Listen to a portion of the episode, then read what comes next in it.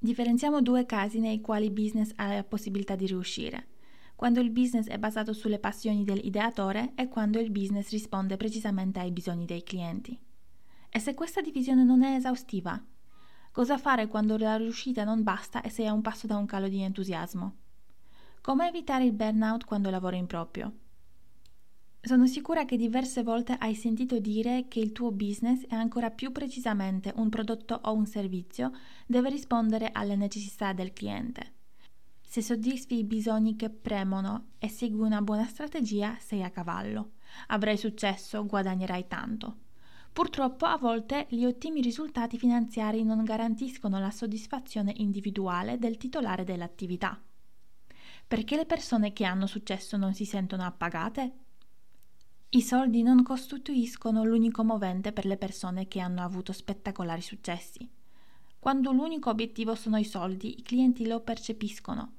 Quando una persona lavora esclusivamente per raggiungere una soglia di guadagni, raggiungendola perde l'interesse e a un certo punto il castello di carte che ha costruito cade. Vuoi sapere come evitare burnout e bassa soddisfazione lavorativa quando lavori al tuo business?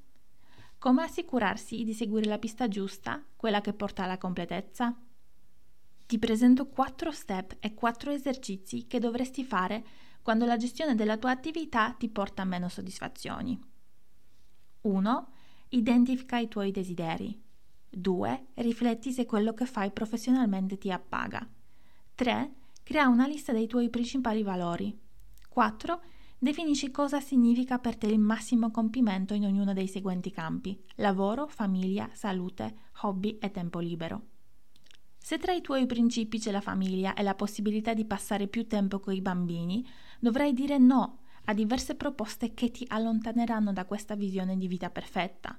Forse dovrai rifiutare la partecipazione a una conferenza che ti tratterà fuori città per alcuni giorni, Forse dovrai rinunciare a una proficua collaborazione con un cliente importante, il quale però richiede orari di lavoro serali, disponibilità a trasferte o frequenti viaggi di lavoro.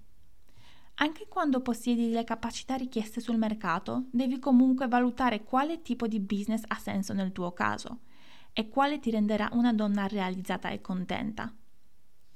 Certamente la gestione del business non è tutta rose e fiori, spesso dobbiamo prendere delle decisioni difficili ma l'obiettivo finale della tua attività deve assolutamente essere in linea con l'immagine di quello che desideri diventare tra qualche anno.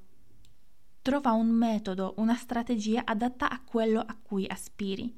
Non devi seguire gli esempi degli altri, i metodi di gestione che conosci, le soluzioni che funzionano per gli altri non devono per forza funzionare anche per te. Puoi sviluppare le tecniche che nessuno aveva mai applicato nel tuo campo le quali però risulteranno create su misura per te, per la situazione in cui ti trovi e per quello che aspiri di raggiungere. Gli obiettivi e i modi di realizzazione non sono uguali per tutti. Ci sono le persone che amano il contatto diretto con la gente e risplendono quando offrono le sessioni one-to-one, il mentoring in piccoli gruppi con l'assistenza individuale, così come esistono le persone che si trovano meglio offrendo prodotti automatizzati dove il contatto con i clienti è ridotto al minimo. Nessuno tra quelli due tipi di professionisti è migliore o peggiore. Sono diversi, offrono esperienze differenti e si rivolgono ai clienti diversi. Ci sono sia i clienti che cercano l'approccio individuale che quelli che preferiscono affrontare certi argomenti indipendentemente quando è più comodo per loro. E va bene così. Scegli i tuoi progetti accuratamente, non intraprendere la strada indicata dagli altri. Prima di farti coinvolgere da una nuova idea, prima di iniziare una collaborazione, anche se sia molto redditizia, rifletti se col tempo quel progetto ti potrà dare quello che desideri. Quando sei alle prime armi è veramente difficile rinunciare alle possibilità che si presentano principalmente perché sono poche e qualsiasi proposta sembra l'unica chance e una stella caduta dal cielo. Verifica comunque meticolosamente se ti stai addentrando nella giusta direzione e se lavori per realizzare i tuoi obiettivi oppure gli obiettivi degli altri. Paragonando il business a una scala, prima di salire, assicurati che è appoggiata a una parete giusta.